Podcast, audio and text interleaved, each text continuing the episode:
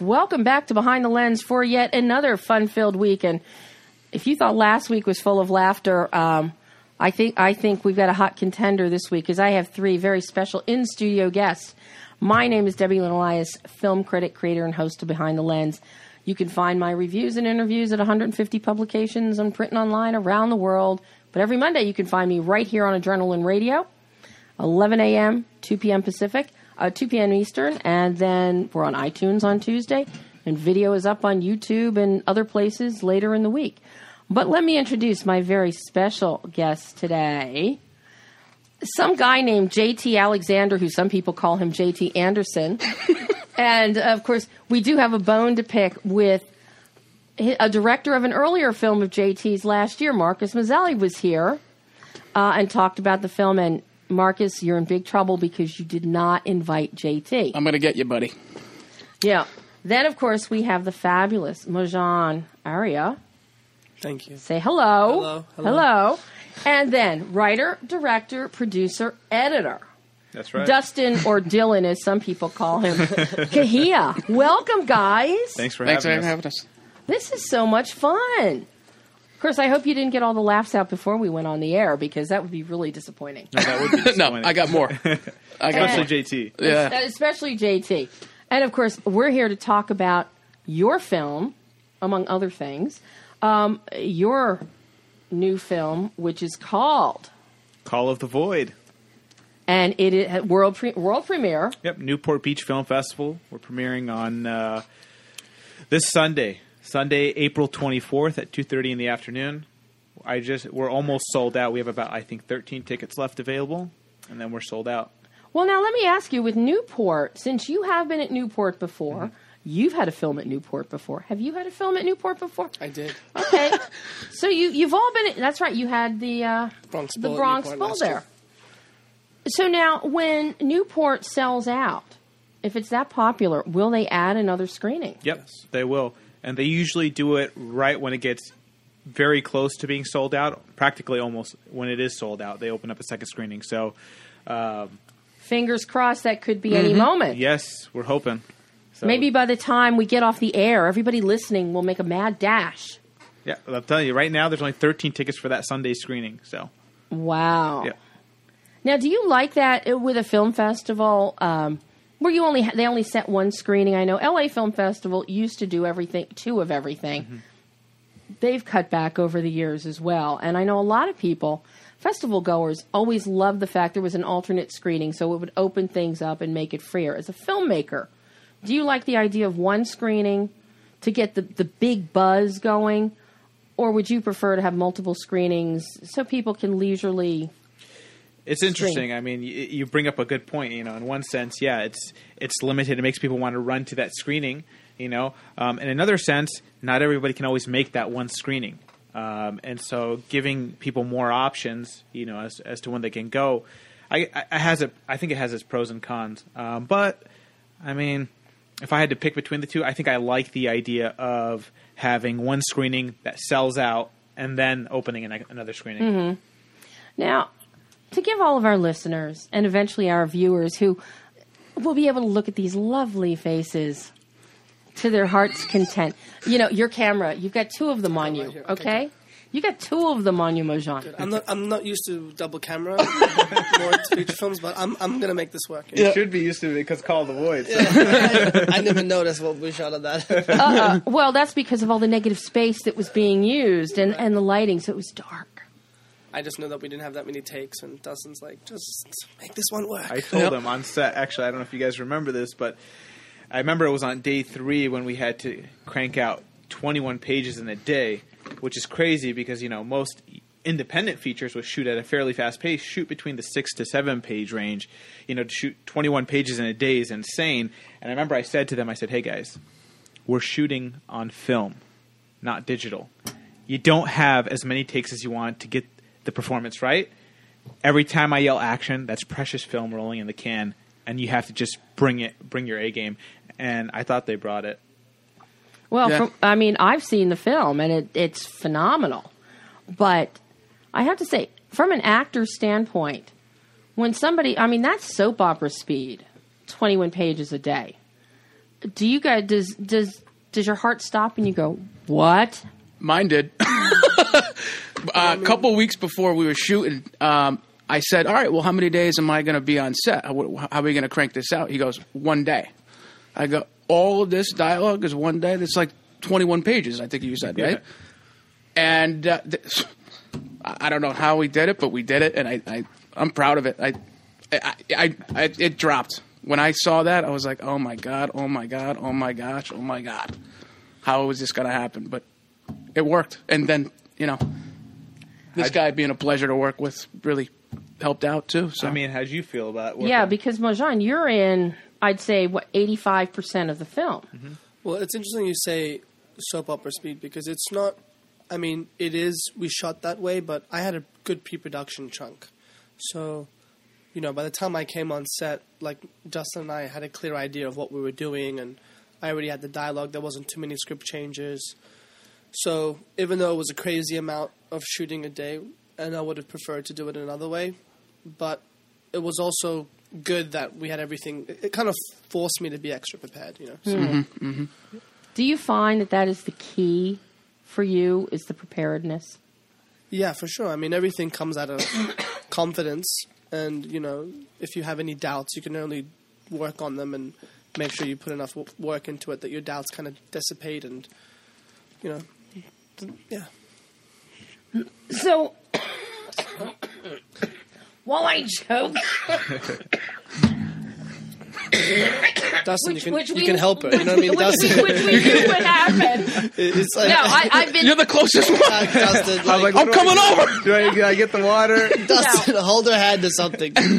I've been interviewing and moderating the past five days, and with the weather and all, it's like my voice, the cough just goes. The more I talk, and since I always talk, you know that's problematic. But no, uh, now you're gonna make me laugh, which will be even worse. yeah, tell everybody what the film is about, and especially for all the TCM listeners out there, um, which is a big contingent for us. Um, it and the TCM Film Festival's next week, as a matter of fact. cool. So this is perfect to have your film here this week Yeah. to talk about. Tell everybody what the film is about. Well, I mean, right off the bat, it's it's a it's a film noir, black and white, set in 1940s Los Angeles, and we actually shot it in Los Angeles. Um, you know, But not in the 1940s. not in the 1940s. Unfortunately, that was uh, we'd have to build a time machine for that, or called Mr. Doc Brown. Uh, but what we um, the film itself, at its core, very simply put, it's about a man who's lost the love of his life and is hell bent on regaining that love back. And ultimately, it's up to the viewer to determine whether his desire or his obsession is healthy, unhealthy. Um, is it something that you would do as a, as an audience member if you were in this person's shoes? So it's kind of I, I leave it kind of open to interpretation for the audience. Well, and with that ambiguity that you create, you also leave it open for us to determine and wonder is it live? Is it Memorex? Is this actually happening? Is he fantasizing this? Because he is talking to a therapist. Yes. Yeah, definitely.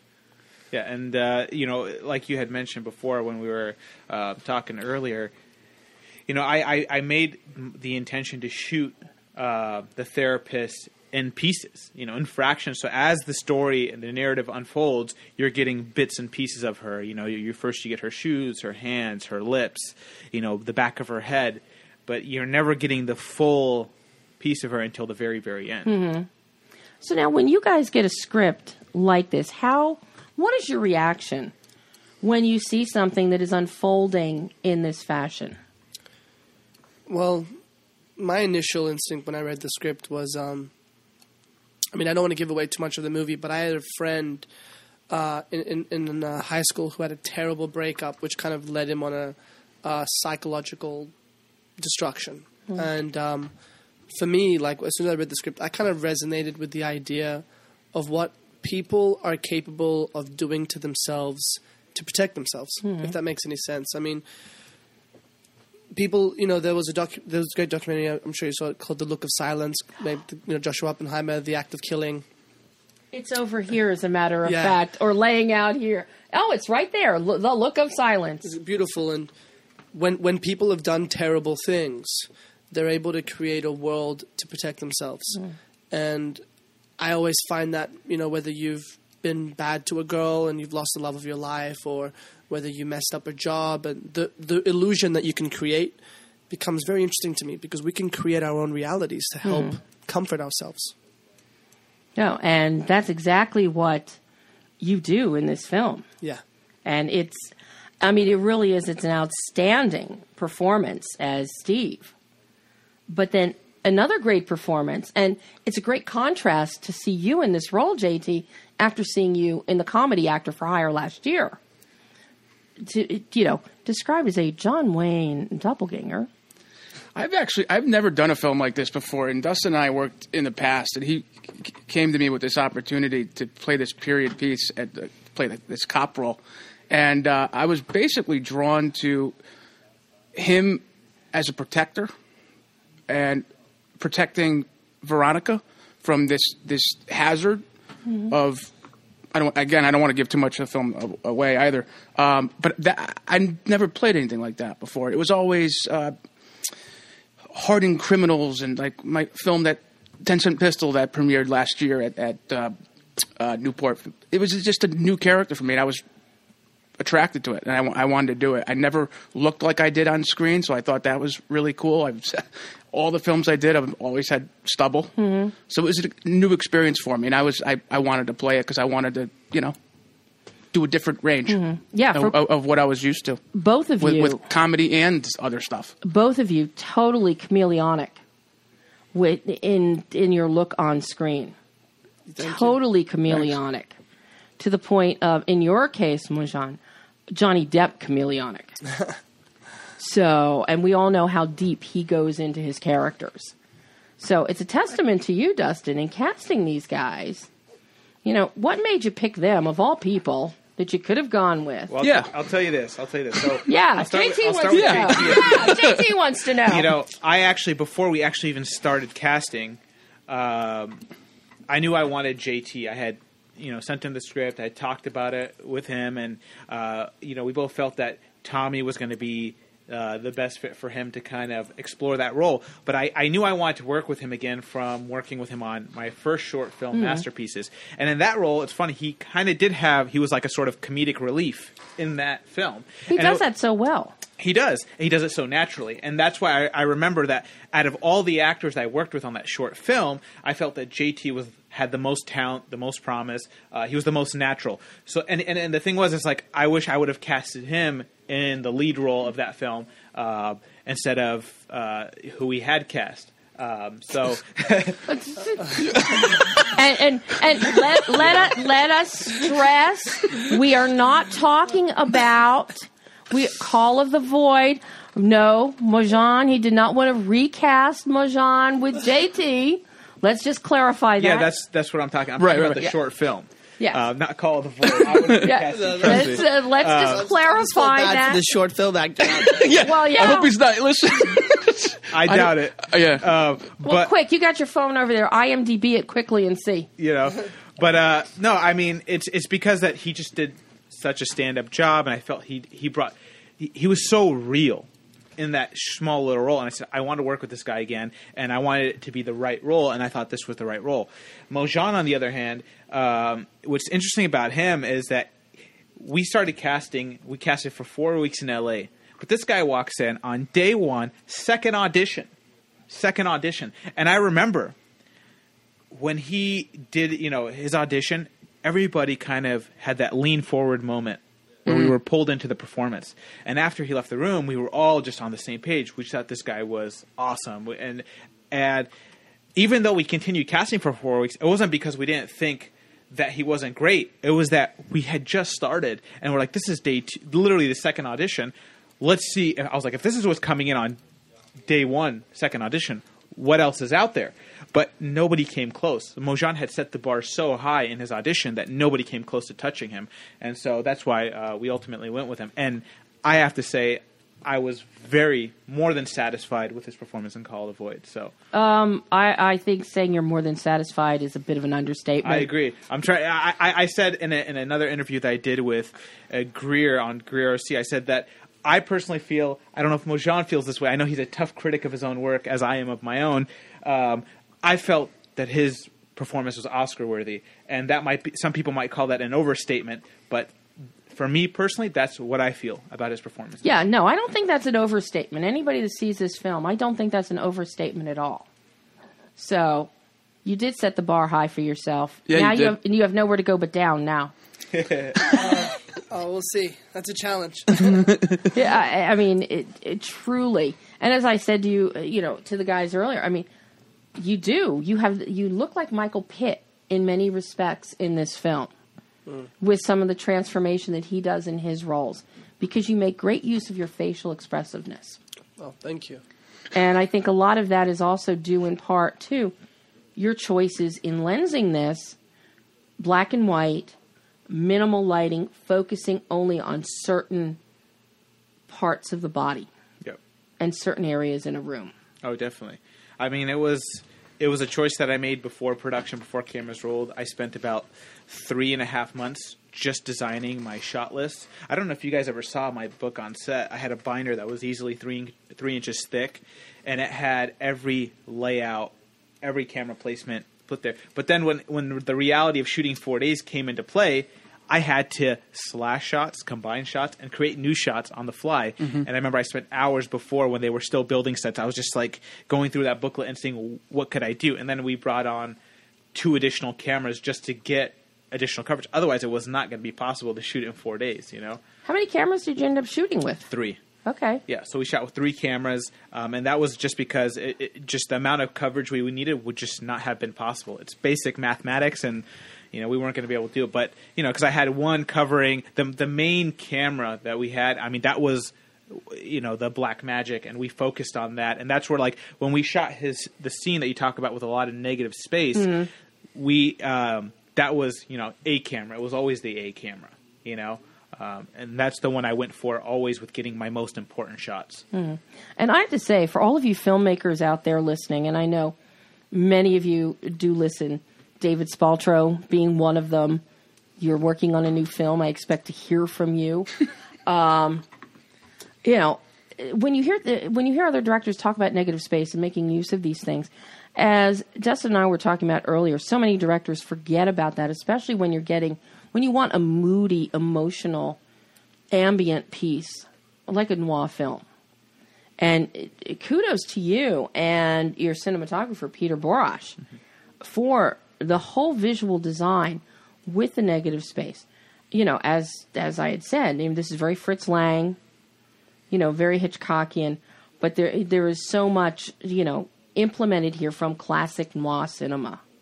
And you really do bring it, you know, showcase it in its best light. Oh yeah, you know it's funny. You know a lot of uh, the choices that I went with with the camera choices. A lot of them, people will come to me and and say, you know, this reminds me of that. And did you get this from this film? This and that. And I take it as quite a compliment because a lot of the shots I came up with on my own, just in my own mind. I didn't really reference somebody, at least you know consciously. Maybe it was subconscious, but consciously I didn't say, you know, I looked at this film and I want a shot just like that. You know, I kind of just. Uh, it's, it's the way my mind works. You know, I, camera angles was the one thing from the very beginning of my film career that came natural to me.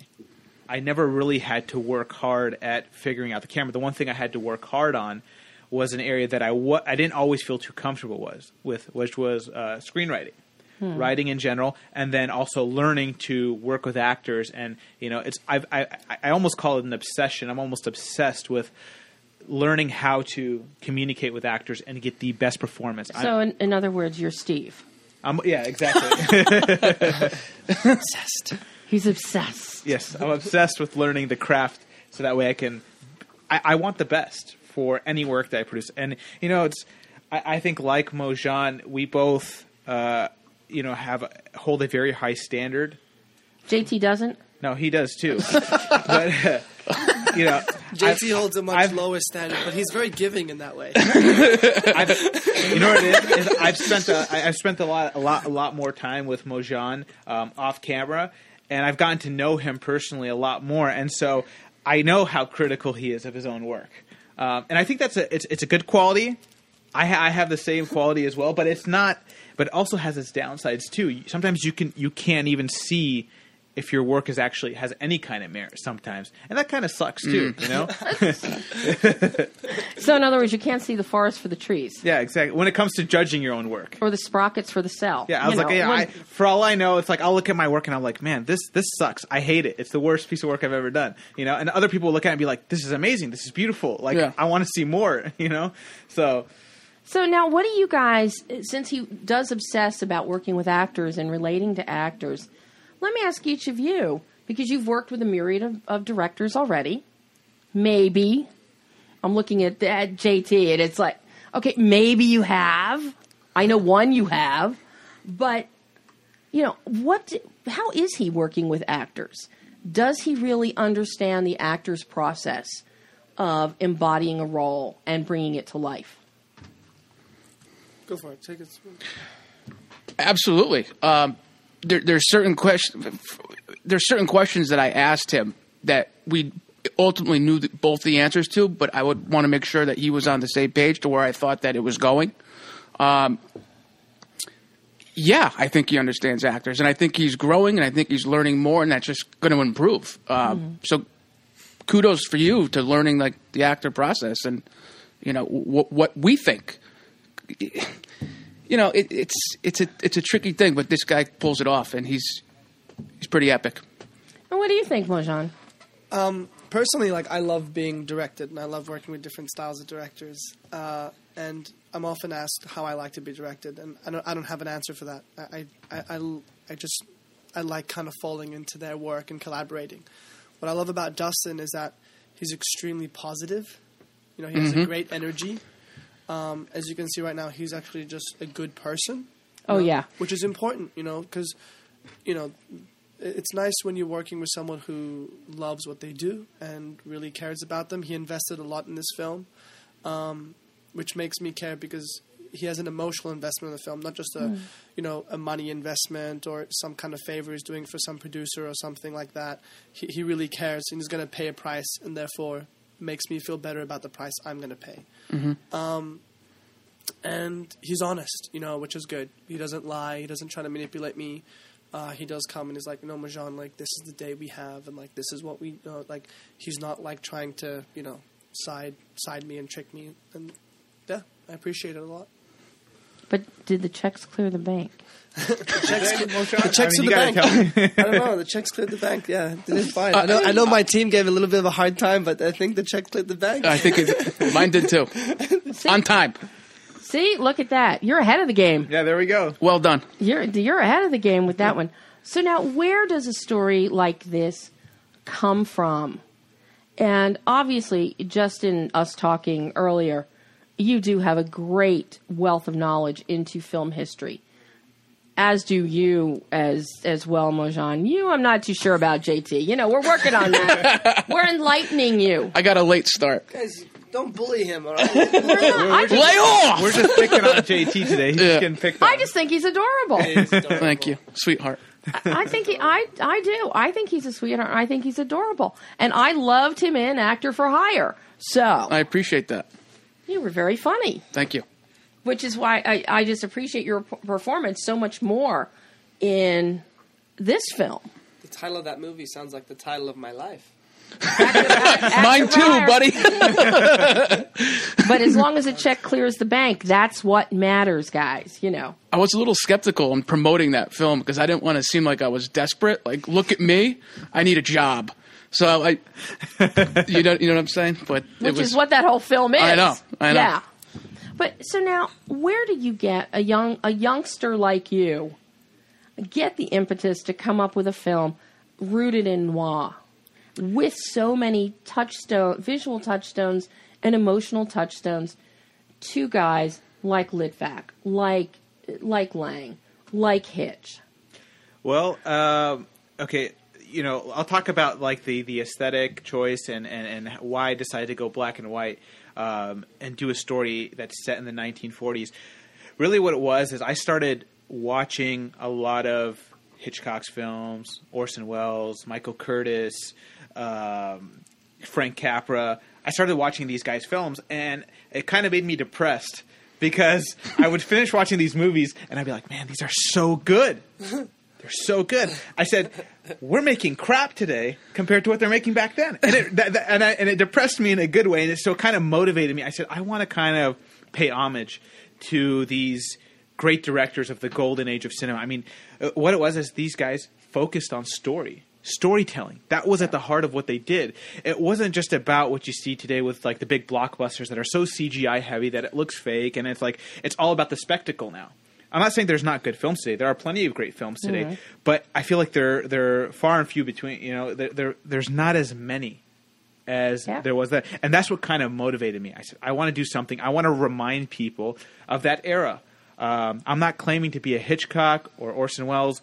I just wanted to remind people, um, and I wanted to do it justice. I wanted everything to be authentic, everything from the sound to the camera to the acting. I just wanted it to be real, and the story itself kind of just came about. I said, "What is something that most people can relate to uh, in life?" And I, and what occurred to me was relationships. Everybody has relationships to a degree, um, whether they be you know romantic relationships, friendships, uh, business relationships. Everybody has them, and you can even have relationships not with people, uh, attachments, you know, obsessions. And so I wanted to kind of explore what it meant to have these relationships and when life kind of takes a turn that you don't expect um, how do you detach yourself from these things that you've held so closely to you?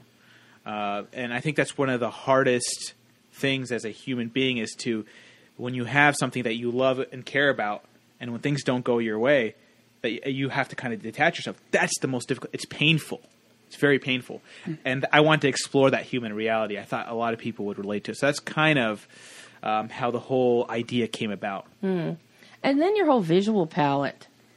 I mean, that is that really is absolutely stunning. Thank the you. visual grammar and the overall tonal visual tonal bandwidth is just beautiful. thank you How did you and Peter develop and design the look and particularly the lighting and the extreme close-ups, you know, minimalist that you implement?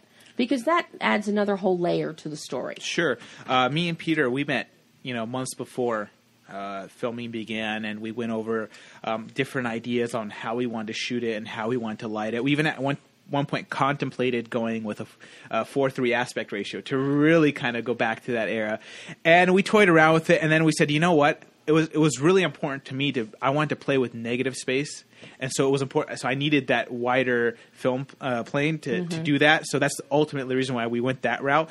But um, you know, one thing we said is say, okay, we got to get this thing to a true black and white. And Peter, you know, he's he's very talented. I give him a lot of credit. Um, I worked with him on uh, my second short film, Valediction. Right.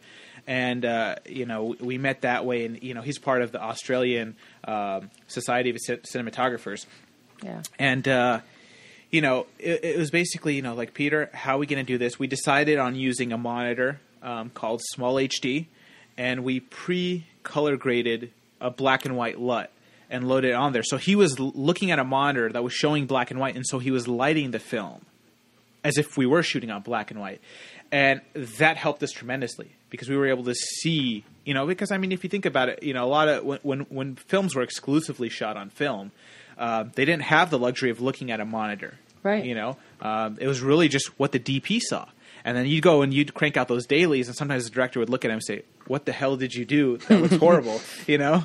Um, but you know, Peter is just one thing that me and uh, our producer Lamar always agreed on is that he's fantastic when it comes to lighting. The guy knows his lighting, and uh, I would just simply tell him like what my vision was, where I wanted the light to come from, what I was trying to go for, how dark I wanted the scene to look, and you know he would just bring it to life just based on simple direction. I told him I want this film to have deep dark shadows. I want to see silhouettes at times. Uh, I want to see just high contrast, you know. And I didn't want it to look, you know, too overdone, overblown, you know, like so I feel like for example like Sin City, I feel like the, the the black and white I mean it's very stylistic. I didn't want it to look like a Sin City. Yeah, I mean you know. that's so polished and so every edge is rapier. Yeah. But here you have that vintage softness. Exactly. And mm-hmm. that's ultimately what we were going for. So You know, I mean, you really do in some scenes. You have that very soft cheesecloth lighting effect, the Garbo effect. Mm-hmm, yeah. when they really did put cheesecloth over the lens to get that soft lighting. Oh yeah. And it just it makes you look so lovely. Just you. Just you. Just you. well, because because you have a much starker. You know, you're there more in the grayscales. You're really in in the grayscale range. That's one of the great things about black and white, where you've got black, white. You can create those sharp edges, but then when you get your levels of gray, mm-hmm. that really adds a whole other tonal element to the to the film and the story as a whole. And that's exactly, you know, what Tommy does. You know, especially with the gun holster. Very nice. Mm-hmm. Nice. you remember that gun holster? I do. I do. My I showed my brother that trailer uh, b- like three times, and he go he never he it didn't he didn't see me. He's like, "Where are you?" I go, "That's me." He's like, "Oh my gosh, you look completely different." I go, "Yeah." That's why I, I wanted to do the role, but he was he was shocked. He's like, "Wow, that looks really really cool." And uh, Well, I remember before, you know, we were talking about with both of them. Um, you know, uh, he, he, I remember JT specifically came to me. He's like, "So, how do you want my hair, you know, cut? What kind?" He's like, "I'm getting haircuts, you know. So, wh- how should I get it cut?" And I just sent him a couple pictures. You know, I sent, I think I sent- sent him one of Cary Grant. Um, I sent him one of George Clooney, and That's uh, like sending them the same picture. yeah, it is. It is right. but I, I, I was like, I want this kind of hair for your character, and he's like, Do I? Do you want? Do I have any facial hair? I was like, No, clean shaven. I was like, because back then, Yeah, there's no clean facial hair. shaven. There is, that's the Yeah. way it was, and that's why when you see the contrast of him with the beard, it says so much about where he's at in life at Yeah. that particular moment. And you don't know, is he institutionalized? When you first meet him, Yeah, you really don't know. He Mm-hmm. could be he could be an Olivia de Havilland in a snake pit. I love that. because we don't know. And then the nervous ticks that you throw in, and the constant movement of the hands, and the cigarette. You know, I have some takes that didn't make it Uh-oh. into the film, unfortunately. But you know, he does some great, great things. It's like uh, you almost wish like a lot of the takes. and It's a compliment to him. I wish I could use all of his takes, you know? uh, because he just does so many different, like the business he does, and you have to just kind of pick. Which one do I go with? Which which is the best one to go? You make it difficult in the cutting room to cut your scenes for that reason. oh, and I mean when you're scribbling on on little pieces of paper and like tapping them on, and it's like scribble in the way you're like, and you know you keep writing, and it's just hilarious. Yeah. I think I was going through a prop phase then. It's like which flavor? what do I I what do I play with? acting phases, you know, when I'm like different things The motivate me. intensity. Did you know, you know, uh, that he before production, I remember he was obsessed, you know, with finding the right kind of glasses for his character, and glasses were not written in the script for his character to have, but. He, for some reason, he was obsessed with finding these these round spectacles, and he found them. And I remember he, he you know he wore them, you know, b- weeks before, and I think he even wore some of the wardrobe too before, just getting into character. And uh, he he went and attended AA meetings, you know, um, to just really kind of understand what that life is about, um, and really understand the character more. So I applaud him for that. It was The- the- interesting. Uh, The glasses were your choice. yeah, yeah, well yeah. done. It was interesting attending AA meetings with that suit and those glasses. I thought I'd get something else out of it, but they were like, they're like, like, no, like this is AA, psych ward. It's that way. Oh God. well, you know, I have to say that the choice of the glasses very European. You can harken back to any of, you know, any film of the era, you know, set in Nazi Germany during the war, and that's what all the Europeans all had the little round glasses, and you always get you see guys wearing those, and they're generally these short little mousy, nervous, fidgety fuss budgets. Mm-hmm. So it works so so fabulously. So that was a very good call on your Well, if you notice too, like, and I've heard this from a lot of people, like that worked on the film, is nobody can pinpoint his accent. You can't Yeah. pick out where he's from, um, and it's a unique accent. And so I and I and I felt like that brought another dimension to the character itself. You know. Um, because people want to know where's this guy from. I can't pick, figure it out. It's not. It's not British. You know, it doesn't sound. Uh, you know, like Turkish. You, you don't know what it is. Yeah. you know. I feel like this guy spent a lot of time by himself. Uh, you know, own out of every out of every accent, you come up with Turkish. I don't know. I mean, because I remember I think he told me he spent some time in Turkey. That's why, right? my my uh, my family has like some heritage there, and and that's why I thought of it immediately. I feel like every time I meet someone though, they're like, "Have you changed your accent or something?" I feel But like my it doesn't sound Turkish, you know. my accent's all, always changing. I guess. But see, and but okay, now now that you're hearing what he's saying, and that what your accent is an added bonus. The glasses were an added bonus. Um, does he get additional riders on his pay?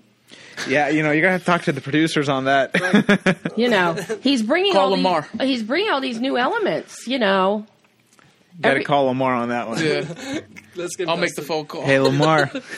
Well, the thing is, I mean, if you get a distribution deal out of Newport, Mm-hmm.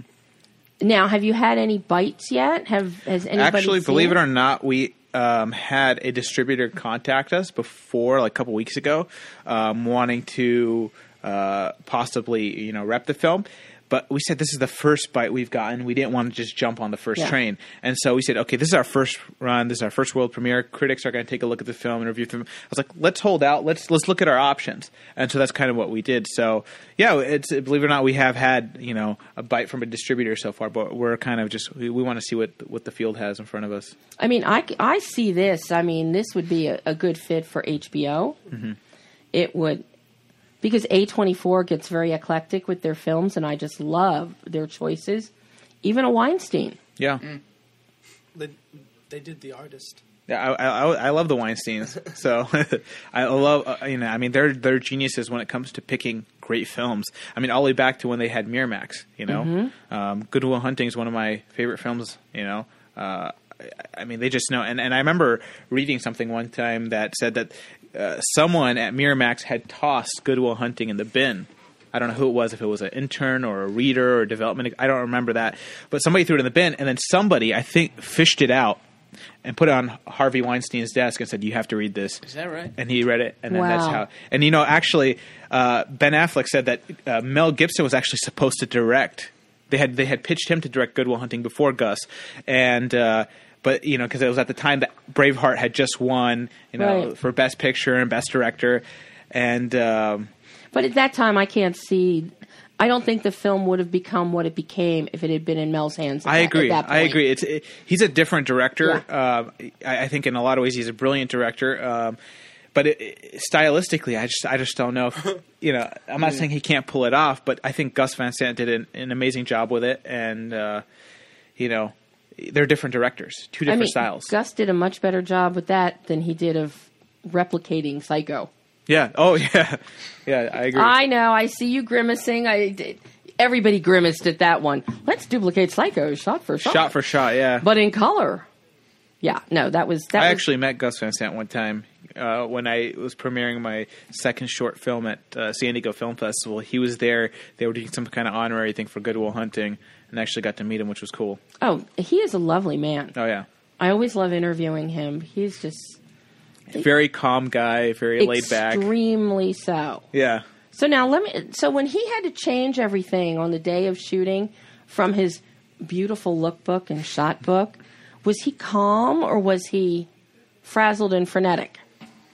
I don't think I was. Uh, Uh, I think both. I think he was both. Oh, I, I could see the, the urgency in him. Like we got to get this. Are you, and him at like not verbalizing. Are you prepared? But I can see it. That's what he's asking me. I'm like, let's go. Let's do it. I'm ready. I'm, we're all ready. But yeah. But as soon as he moved on from shots, it was a lot easier. I think, no, knowing that him, myself, and Ashley were all prepared to move quickly because I knew mm-hmm. he wanted to move quickly. oh yeah. So- There's Yeah. a lot of pressure on me from the producers to make sure that we You had four whole days. Yeah. Yeah. Oh yeah. And I think um, day one was the most stressful because we had company moves. Um, we were shooting on location in LA, and that made it more Oh, difficult. that's right. when I got to day two, day three, day four, we were on a soundstage where we built the sets. I, I felt a little bit more calm when I uh, started spending a couple hours just before we even rolled cameras, just mixing things up and, and seeing how I can use three cameras to get what I want. Ultimately, I didn't get everything I wanted, um, and that just that, that just had to do with time.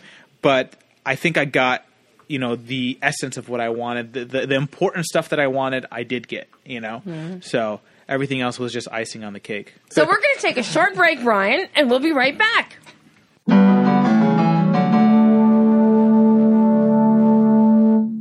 Behind the Lens is sponsored in part by the Culver City Observer. Located in the heart of Screenland, Culver City Observer is available in print and online at www.culvercityobserver.com.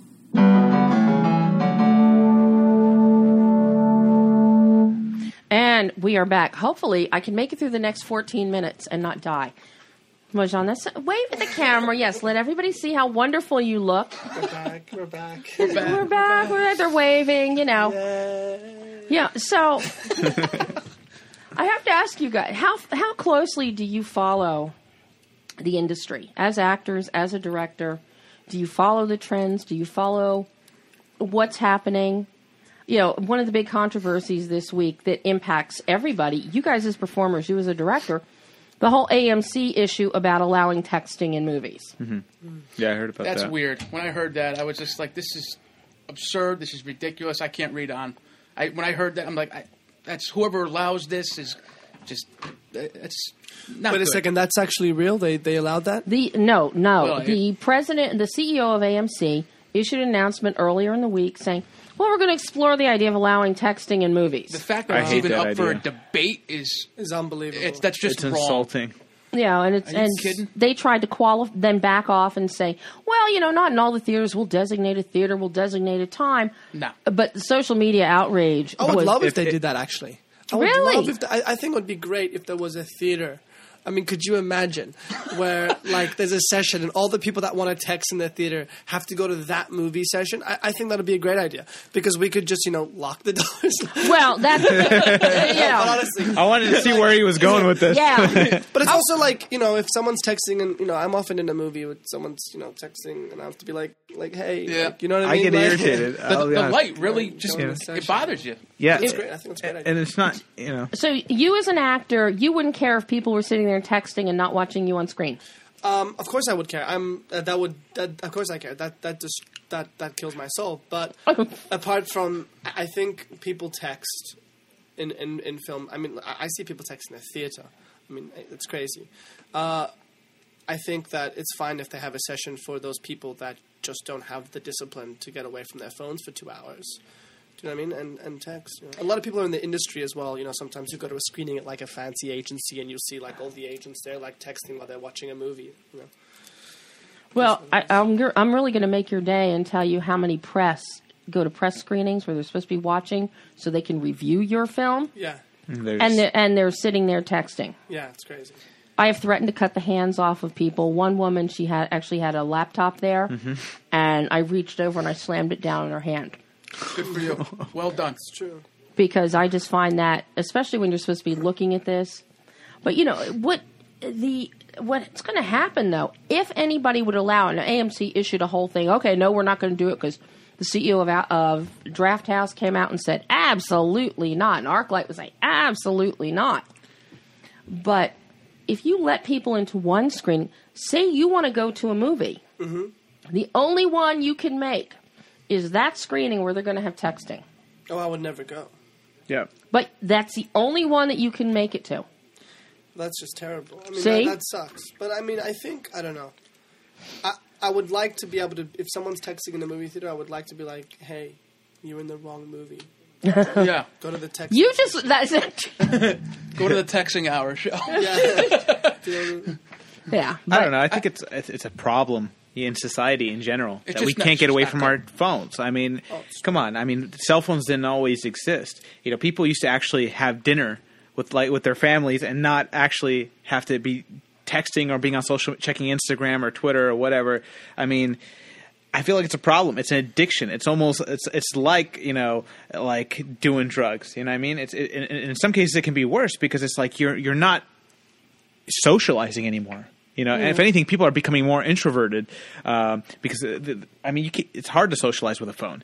Everybody's in their own little worlds, uh, and you know, a movie is is something that's like it, it's an escape. You know, these filmmakers took time took months, years putting something together, blood, sweat, and tears.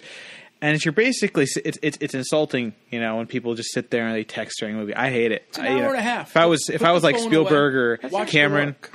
It's an hour and a half. I would say, Yeah. I'm not I'm not going to put my film in your guys' theater if that's what you guys are going to do. You know, I'd boycott them. You know, and, I mean, it's, it's, it's There should be theater police. yeah. well, you know, and technically, uh, you listen to ArcLight and they make the big announcement before screening. Oh, we will be in the theater and we will be watching, and if you have a problem or something, They're not. and they're not. Nowhere near. They're not.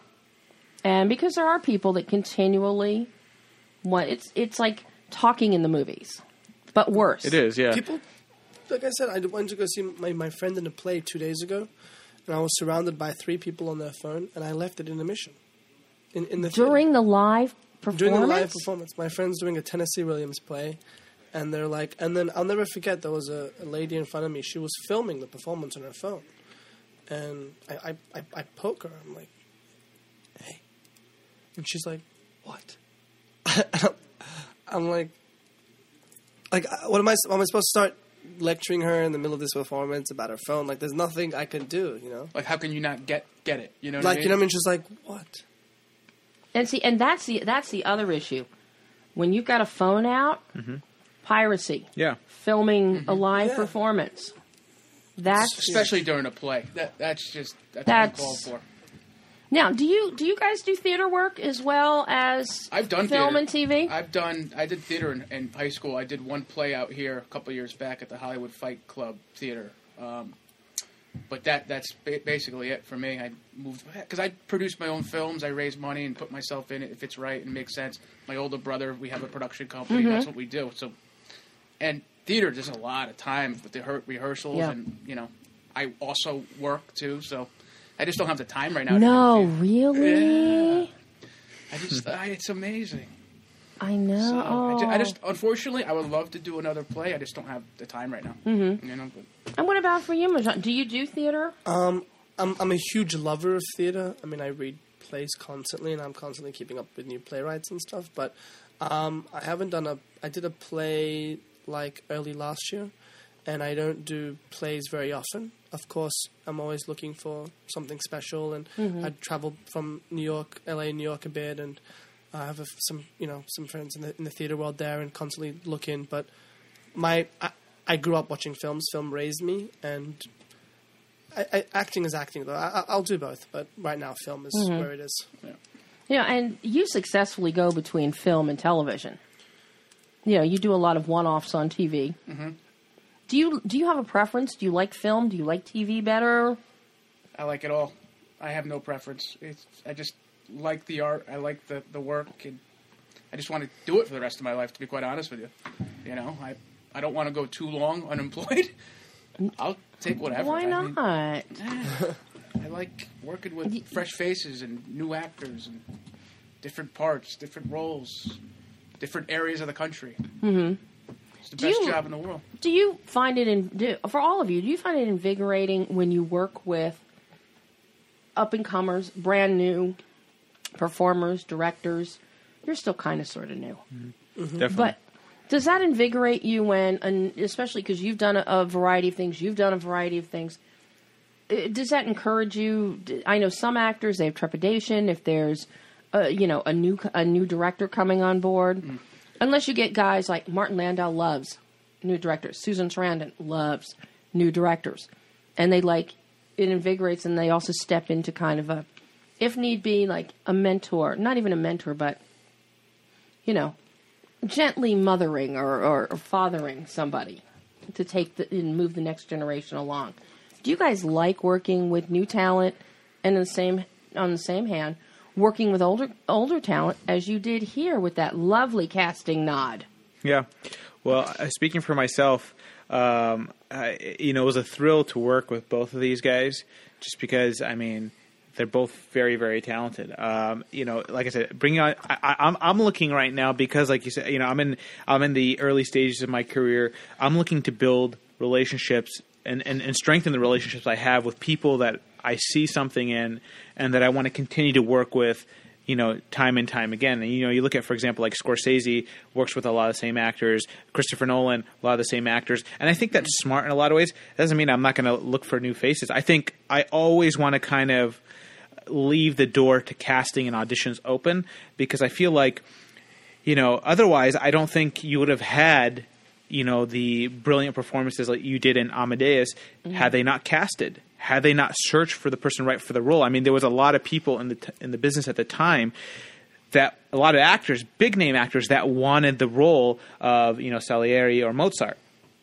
Um, but you know, Milos Forman was adamant about doing auditions and finding the person that was perfect for the role. And I think that should, al- as a director, you should always have that door open, as well as working with, uh, you know, people that you worked with in the past. Yeah, and now what about for you, Mojean? I mean, I'm I'm always uh, shocked when I work with someone who doesn't have a lot of experience on paper, and then they're so talented, both as an actor and as a director. I'm always kind of that always triggers something in me because I've been doing this my whole life, and sometimes I'm like, oh, it doesn't really matter how much I've been doing this. It's all about starting fresh again and being in love with what you do. Um, and so, so that's always something interesting. I mean, if, if people are invested in their work and obsessed with what they do and love what they do, then I'll, I'll, I'll it's a pleasure for me to work with them. Hmm. That's what matters. Mm-hmm. And what about you, JT? Because as a producer as well, you know, creating material.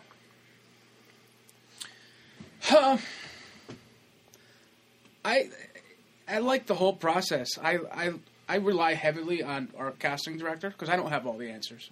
I don't know who's like fresh on the scene, who's up and coming. Casting knows that, and whatever they think, or the the writer director that we work with or hire feels that they they have a certain person that they want to go after, and the casting director agrees with our writer director. I'm all for that. I don't care if they've never done a, a, a single credit of anything. I'm open to any of that. Um, with my other film, Ten Cent, you know, Ten Cent Pistol, we've our writer director Michael C. Martin had a vision on who we wanted for these parts. You know, with, with Joe Mantegna and, and Jena Malone and Thomas A. Nichols, and th- he he only saw those those actors in those roles, and but we auditioned other people just in case if we, we couldn't get these because Right. we, we were offer only for all these guys, and ultimately they they we they accepted. So we had a we had a meet they had a meeting with us just to make sure that you know we were the real deal and we had money in the bank to pay them, and uh, it's just yeah. So but fresh faces, other projects that I'm working on, looking at new faces, um, people with credits, and uh, yeah, I, absolutely. So you know, as as you guys are now getting ready, counting down the days to the big premiere at Newport on the twenty fourth.